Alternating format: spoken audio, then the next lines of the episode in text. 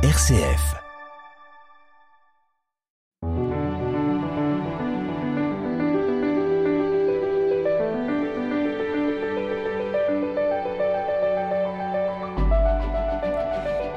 À l'heure où la fonte des glaces s'accélère et que la déforestation s'amplifie, à l'heure de la guerre économique, de l'accentuation des inégalités, dans un contexte géopolitique tendu, certains n'hésitent pas à proclamer que la fin du monde est proche. Le discours n'est pas nouveau, chaque époque voit surgir des prophètes de malheur qui sèment le doute et surtout la peur. L'évangile de ce jour évoque cette question de la fin, non pas pour nous décourager, mais pour nous encourager à rester bien vivants et tenir notre place au cœur même de ce monde déchiré. Pour commenter cet évangile, je reçois Jacques Neuviers. Bonjour. Bonjour. Vous êtes, je le rappelle, prêtre assomptionniste. Nous commençons par écouter la parole. C'est chez Luc, chapitre 21, versets 5 à 19.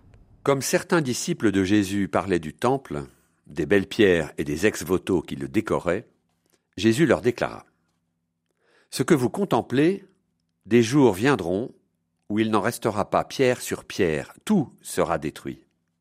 Ils lui demandèrent Maître, quand cela arrivera-t-il? Et quel sera le signe que cela est sur le point d'arriver? Jésus répondit Prenez garde de ne pas vous laisser égarer car beaucoup viendront sous mon nom et diront C'est moi, ou encore Le moment est tout proche. Ne marchez pas derrière eux. Quand vous entendrez parler de guerre et de désordre, ne soyez pas terrifiés. Il faut que cela arrive d'abord, mais ce ne sera pas aussitôt la fin. Alors Jésus ajouta On se dressera nation contre nation, royaume contre royaume. Il y aura de grands tremblements de terre, et en divers lieux des famines et des épidémies.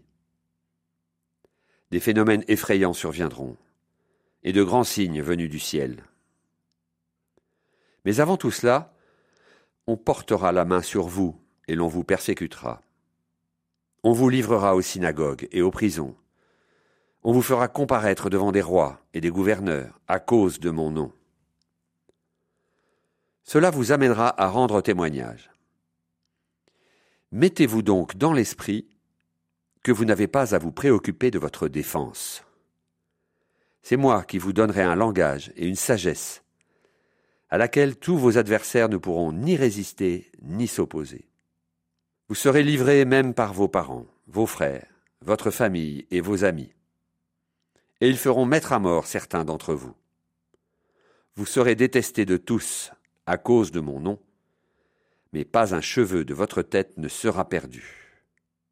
C'est par votre persévérance que vous garderez votre vie.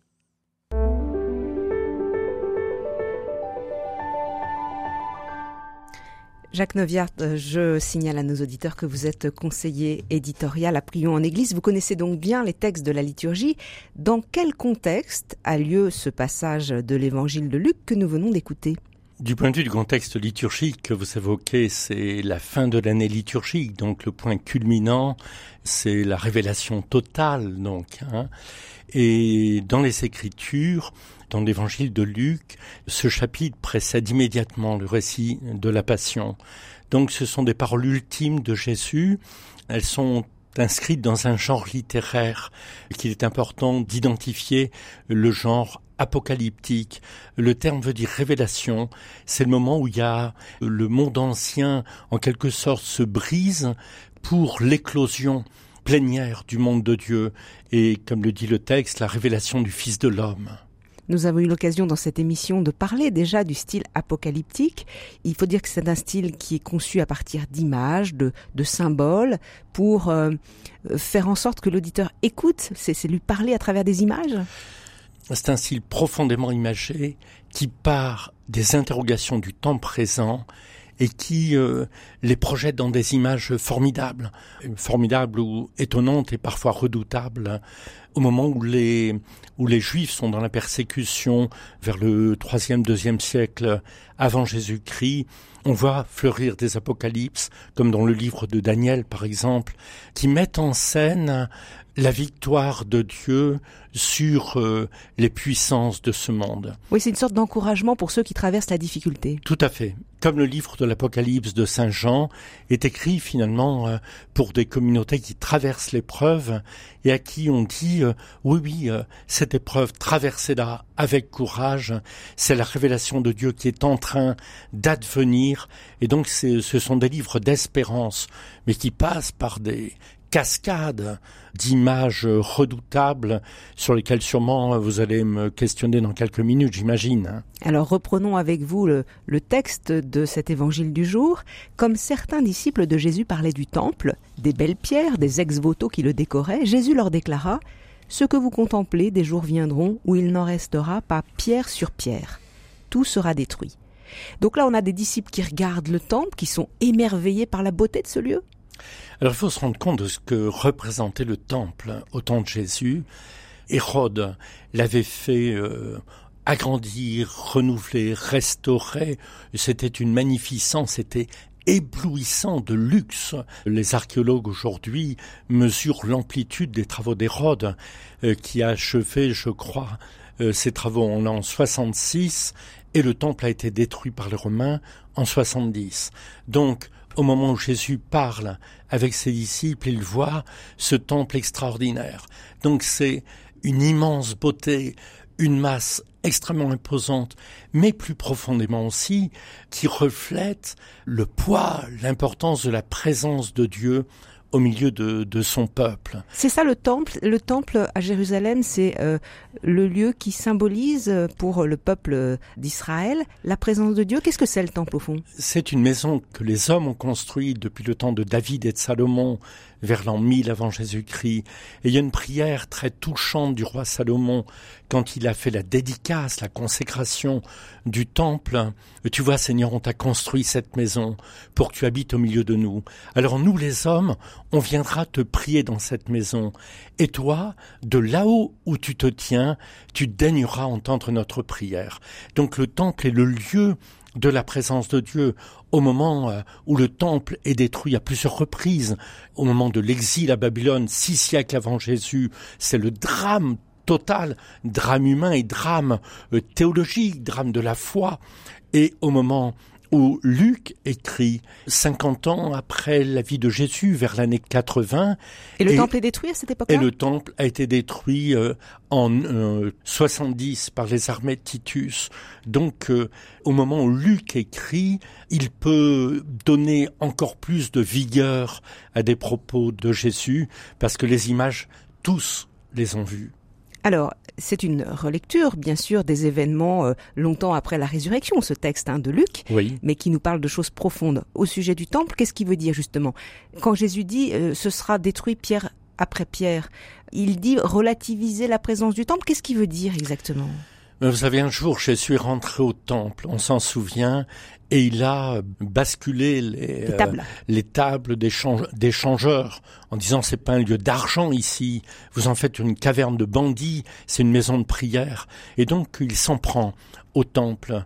Et plus profondément, euh, les croyants en Jésus, les chrétiens, ont compris que le temple, et c'est Saint Jean qui le dit avec le plus de clarté, il parlait de son corps. Oui, en fait, euh, on le voit dans le passage avec la Samaritaine, où il dit euh, ce n'est ni à Jérusalem euh, ni ailleurs que vous adorez, mais en esprit et en vérité, c'est-à-dire qu'il relativise le temple à un moment donné, quand même. Alors, profondément, Jésus respecte le temple, mais dénonce absolument la façon dont le temple est, est malmené et effectivement, la tradition chrétienne, quand vous parlez de la Samaritaine, l'évangile de Jean est écrit dans l'année 100, on voit que tout cela euh, se creuse dans la réflexion chrétienne. Et on a bien compris qu'il parlait du temple de son corps. Détruisez ce temple, en trois jours, il sera relevé, et il parlait du temple de son corps. Et Saint Paul ira plus loin en disant aux chrétiens, vous êtes le temple de Dieu.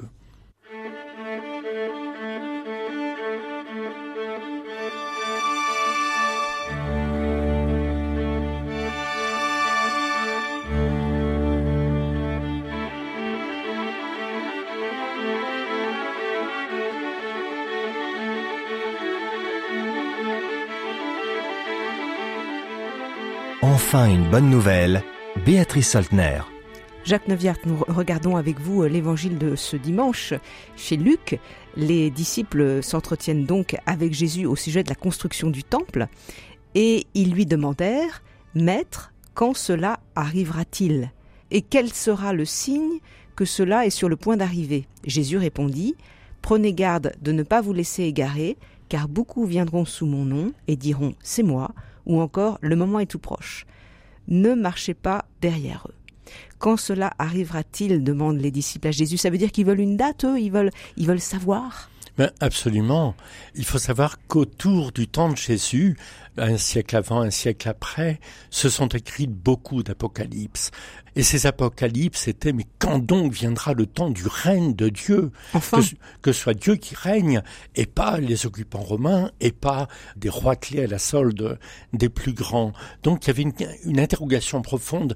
Quand viendra la manifestation totale du règne de Dieu? Et les apocalypses répondaient au quand des images, et qui ne répondent pas trop à la question, sauf qu'elles disent ce sera l'œuvre de Dieu. Et donc la question du quand travaillait les gens. L'historien euh, juif Flavius Joseph nous dit qu'il y avait un certain nombre de messies qui se baladaient par là en disant c'est moi le messie. Donc eux annonçaient que la fin des temps elle venait avec eux et souvent manu militari. Et Jésus répond autrement. Il y a un passage de l'évangile de Luc, quelques chapitres avant. Jésus disait, mais il faut d'abord que le Fils de l'homme souffre. Et donc, euh, il y a un rappel que la fin des temps passe par l'aujourd'hui de tous et par l'aujourd'hui de Jésus, le Fils de l'homme, qui doit affronter la passion. Et donc, Jésus, dans sa façon de parler, fait entrer les apocalypses dans le temps des hommes et euh, nous renvoie euh, par là euh, à notre responsabilité dans le présent. Jésus dit aux disciples d'être sur leur garde. Ça veut dire que c'est un appel à, à, la vigilance, à faire attention à ce que l'on voit, entend, laisse, laisse aussi pénétrer en soi. La vigilance C'est tout ce que vous venez de dire. Et c'est peut-être d'abord ne pas se laisser impressionner par des gens qui vont annoncer que la fin des temps c'est pour maintenant, qu'elle est pour un, autre moment. Voilà, ne pas se laisser égarer par là et demeurer sur ses gardes, c'est-à-dire vous soyez vigilants, soyez vigilants au monde présent. Euh, il y aura un peu plus loin l'image des bourgeons qui poussent. Vous soyez attentifs aux bourgeons du règne de Dieu qui sont en train de pousser. Alors ce qui est intéressant, c'est que Jésus ne dit jamais dans l'Évangile « c'est moi le Messie, suivez-moi », ce qu'auraient pu dire justement les faux prophètes qu'il signale. Hein. Il y a une grande humilité chez Jésus. Tout à fait. Jacques Neuviart, nous regardons avec vous l'évangile de ce dimanche en Luc, chapitre 21, versets 5 à 19. Jésus est en train de parler à ses disciples devant le temple de Jérusalem. Alors il continue en disant Quand vous entendrez parler de guerre et de désordre, ne soyez pas terrifiés, il faut que cela arrive d'abord, mais ça ne sera pas aussitôt la fin. Jésus fait allusion à quel désordre et à quelle guerre là? C'est. Vous savez, j'ai envie de dire, euh, cette page d'évangile pourrait être écrite aujourd'hui. Des guerres, des tremblements de terre, des famines, hélas, à chaque siècle, on en connaît. Donc Luc fait dire à Jésus des choses qui sont intemporelles. Oui, tout à fait. Jésus, en fait, appelle ses disciples à regarder l'histoire d'aujourd'hui et à la traverser. Et à la traverser, non pas attendre que magiquement elle se pulvérise, mais à la traverser. Et donc, chaque parole de Jésus fait appel à leur regard sur le monde, mais Jésus rapporte toujours le regard des disciples à être attentif et attentif à comment ils traversent le temps présent. N'ayez pas peur, c'est une parole très forte qu'on retrouve souvent hein, dans la bouche de Jésus. Et dans la Bible, n'ayez pas peur. La peur dans la Bible, c'est l'opposé de la foi. Avoir peur, trembler, c'est être sans fondement. Et la foi, c'est être fondé sur euh, la présence de Dieu, fondé en Dieu. C'est la solidité. Vous direz que c'est la confiance, la foi Dans ces cas-là, c'est vraiment euh, dans le mouvement déstabilisant, dans quelque chose qui pourrait nous faire peur, c'est garder confiance? C'est garder confiance. Alors, euh, on peut prendre le mot de confiance. Je trouve que le mot Amen, qui en hébreu donne le mot émouna, la foi, dit soyez fondés sur ce qui est solide. Donc n'ayez pas peur, vous laissez pas emporter par tout ce que vous entendez. Des prophètes de mauvais augure, vous en entendrez partout, des informations terribles. Hélas, vous en avez, ne vous laissez pas égarer, restez sur le fondement. Et le fondement solide, c'est Dieu. Voilà ce que signifie le n'ayez pas peur chaque fois qu'il résonne dans l'évangile. Alors Jésus est après en train de décrire ce qui se vide dans le monde depuis les siècles, hein, qu'on connaît, puisqu'il parle de nations qui se dressent contre nations, royaume contre royaume, des tremblements de terre, les famines, les épidémies, des phénomènes effrayants surviendront, des grands signes dans le ciel. Donc là, on a le style apocalyptique euh, typique pour dire que, comme dans l'Ecclésiaste, le monde est monde et il y aura toujours le mal qui sera là, mais il ne faut pas perdre espérance. Il ne faut pas perdre espérance. Et la finale de, ce grand chapitre, c'est soyez prêts à tenir debout devant le Fils de l'homme. Donc c'est un chapitre qui est censé consolider la foi du croyant. Une fois je travaillais ces chapitres apocalyptiques, on sonne à ma porte en me disant mais on me cite ces, ces versets et on me dit vous voyez c'est tel événement, tel événement. Et moi moi-même je me disais mais pourquoi vous fatiguez à me dire que c'est tel et tel événement? Au siècle dernier on pouvait le dire, dans 50 ans on pourra hélas encore le dire. Mais ça veut dire que quand on a une lecture littérale comme ça, on prend peur justement. C'est là où justement on peut prendre peur. Une lecture littérale ou littéraliste nous écrase. Et une bonne lecture du texte nous invite à prendre l'ensemble du texte et nous mettre debout.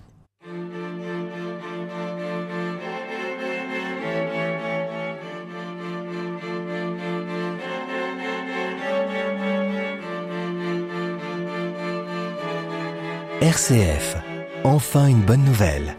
Jacques Neuviard, Jésus continue à parler à ses disciples. On portera la main sur vous, on vous persécutera, on vous livrera aux synagogues et aux prisons, on vous fera comparaître devant des rois et des gouverneurs à cause de mon nom. Cela vous amènera à rendre témoignage. Luc fait allusion là aux persécutions des premiers chrétiens? Tout à fait. Il écrit dans ce contexte-là? Il écrit dans ce contexte-là. Euh, si on lit les actes des apôtres, par exemple, qui sont également euh, l'œuvre de Luc, c'est son, c'est son deuxième livre en quelque sorte. Hein. On voit que les apôtres sont malmenés à longueur de temps, qu'ils sont pourchassés, qu'on leur donne la bastonnade, qu'on les met en prison. Et quand Saint Jean écrira son Apocalypse? son oui et son évangile vers l'année 100, Jean va créer un mot en grec. Alors nous on dit quelquefois excommunié et là vous serez ex synagoguisé. Donc vous serez rejeté hors de la synagogue. C'est l'épisode de l'aveugle-né. Tu suis ce Jésus et personne n'osait le dire parce que si on le disait, on était mis en dehors de la synagogue. Ouais, c'est des, des, juifs qui croyaient en Jésus et qui étaient exclus. Quoi. Voilà, mais il y avait aussi toutes sortes de persécutions que l'on connaissait déjà au moment où, où est écrit l'évangile de Luc et qu'il y aura dans les premiers siècles et que l'on voit encore aujourd'hui. Alors ceux qui sont persécutés, euh, on se dit que ça serait bien qu'ils prennent un avocat pour se, se faire défendre. Et là, Jésus dit que les disciples n'en ont pas besoin, puisqu'il dit, mettez-vous dans l'esprit que vous n'avez pas à vous préoccuper de votre défense. C'est moi qui vous donnerai un langage et une sagesse à laquelle tous vos adversaires ne pourront ni résister ni s'opposer. C'est très cohérent avec l'ensemble de l'évangile de Luc où dès le début de l'évangile, on nous dit que l'Esprit vient sur Jésus, que l'Esprit est sur euh, Siméon et Anne dans le temple. Et ensuite, Jésus dit l'Esprit de Dieu repose sur moi. Donc l'Esprit, ce... l'Esprit nous inspire pour avoir le mot juste dans des situations inconfortables comme euh, euh, la persécution, un procès, quelqu'un qui nous en veut parce qu'on est chrétien? C'est absolument ça que Jésus dit. Laissez-vous guider par l'Esprit ce n'est pas à vous à échafauder des tas de choses. Bon, aujourd'hui, euh, s'il y avait un procès, je sais pas, il faut sûrement quand même étudier la cause euh, de façon un peu sérieuse. Mais profondément, Jésus dit, euh, l'Esprit Saint vous sera donné.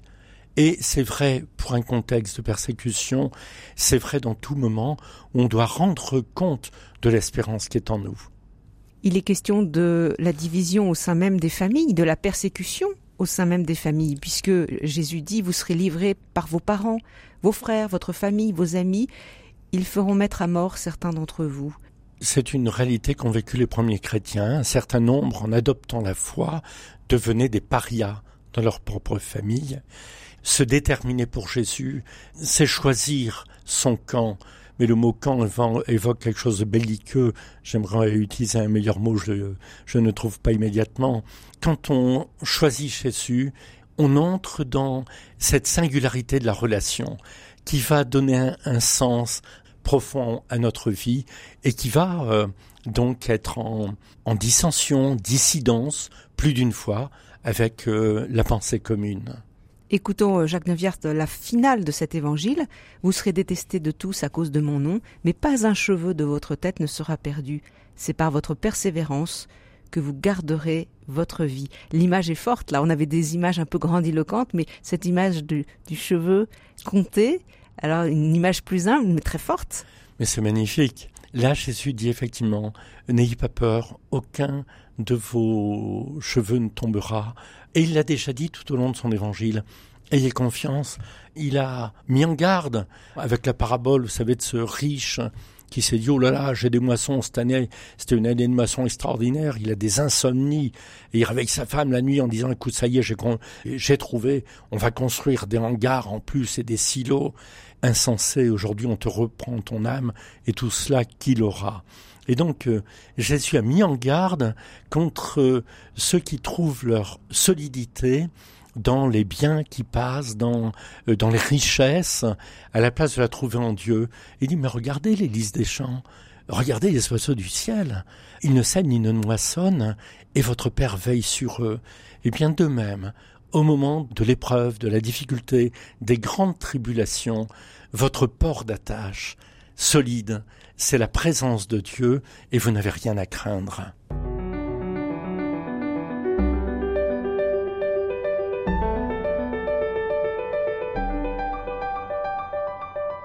Jacques Neuviart, nous venons de lire avec vous l'évangile de, de ce dimanche. En quoi ce texte, il est une bonne nouvelle pour nous aujourd'hui? On a déjà parlé du contexte euh, apocalyptique parfois qui règne aujourd'hui dans notre monde contemporain. On parle du collapse, par exemple, de l'effondrement. Qu'est-ce que vous diriez, vous? Je pense qu'il faut d'abord prendre acte de tout ce qui se vit autour de nous. C'est sûr que l'immensité du mouvement de défense de la planète, défense de la maison commune, pour parler comme le pape François. Aujourd'hui, il y a une urgence. Et donc, euh, on est plus qu'en d'autres moments euh, l'attention attirée. Et de même, l'histoire du monde, quand on n'est pas rivé sur soi-même, on voit que l'histoire du monde est à quelque chose de, de, très rude, de terrible, des guerres, des famines, des pestes, des tremblements de terre. Répétitif. oui, on en connaît. Et je crois que ce texte nous dit, euh, si tu appartiens à Jésus, si Jésus est ton ami, si tu désires compter sur lui, compte sur Dieu. Il ne déçoit pas. En lui, tu trouves une solidité pour rester debout. Et debout, ça ne veut pas dire debout pour mieux regarder. Euh, c'est euh, se relever justement les se relever les, les, manches. Celui qui entend le discours de Jésus, là, n'est pas terrorisé, fasciné, sidéré. Il entend des paroles très brutales, comme on dirait en, en français courant. Voilà, ça secoue le cocotier. Et on est invité à une attitude de foi, c'est-à-dire de confiance, même de sérénité. Et je redis, on, on trouve notre solidité en Dieu, euh, ce qui nous rend très libres pour agir. Moi, quand des gens euh, annoncent scientifiquement la fin du monde, ça me fait euh, un peu rire. Nostradamus euh, aussi avait voilà, prédit. quand on nous donne des dates de la fin du monde, je change de chaîne hein, immédiatement. Mais plus solidement, oui, Aujourd'hui, nous sommes dans des signes très alarmants, comme ceux qui sont dans le texte, des guerres, des famines, des tremblements de terre, etc. On se lève nation contre nation, mais on le voit quotidiennement, on le voit encore ces jours-ci. Et euh, le chrétien est celui qui trouve sa solidité en Jésus, dans le Christ, sa solidité en Dieu, et qui donc peut affronter les temps avec confiance et être debout avec d'autres. Et ça se demande la, la confiance quand on, il nous semble que on ne l'a pas, on la demande humblement, on dit et on crie vers Dieu. Oui. Là, Parce que certains, personnellement, traversent des épreuves euh, considérables aussi. Il n'y a pas que dans le monde. Tout à fait. Je crois que c'est ça aussi l'espérance, c'est de pouvoir se tourner vers Dieu, qui que l'on soit, baptisé, pas baptisé, avec le sentiment d'être euh, juste ou pas juste. Ce qui compte, c'est le mouvement le plus profond du cœur. Et du plus profond du cœur, on peut effectivement demander cette solidité qui se trouve en Dieu, cette confiance, ça se vit face à l'épreuve de la maladie, face à des épreuves familiales, locales, de quartier de, face à, à toutes sortes d'épreuves. Oui, ça se demande. Merci à vous, Jacques Neufiart. L'évangile que nous avons commenté est, je le rappelle, chez Luc cette semaine, chapitre 21, versets 5 à 19. Merci à Pierre-Henri Paget à la technique.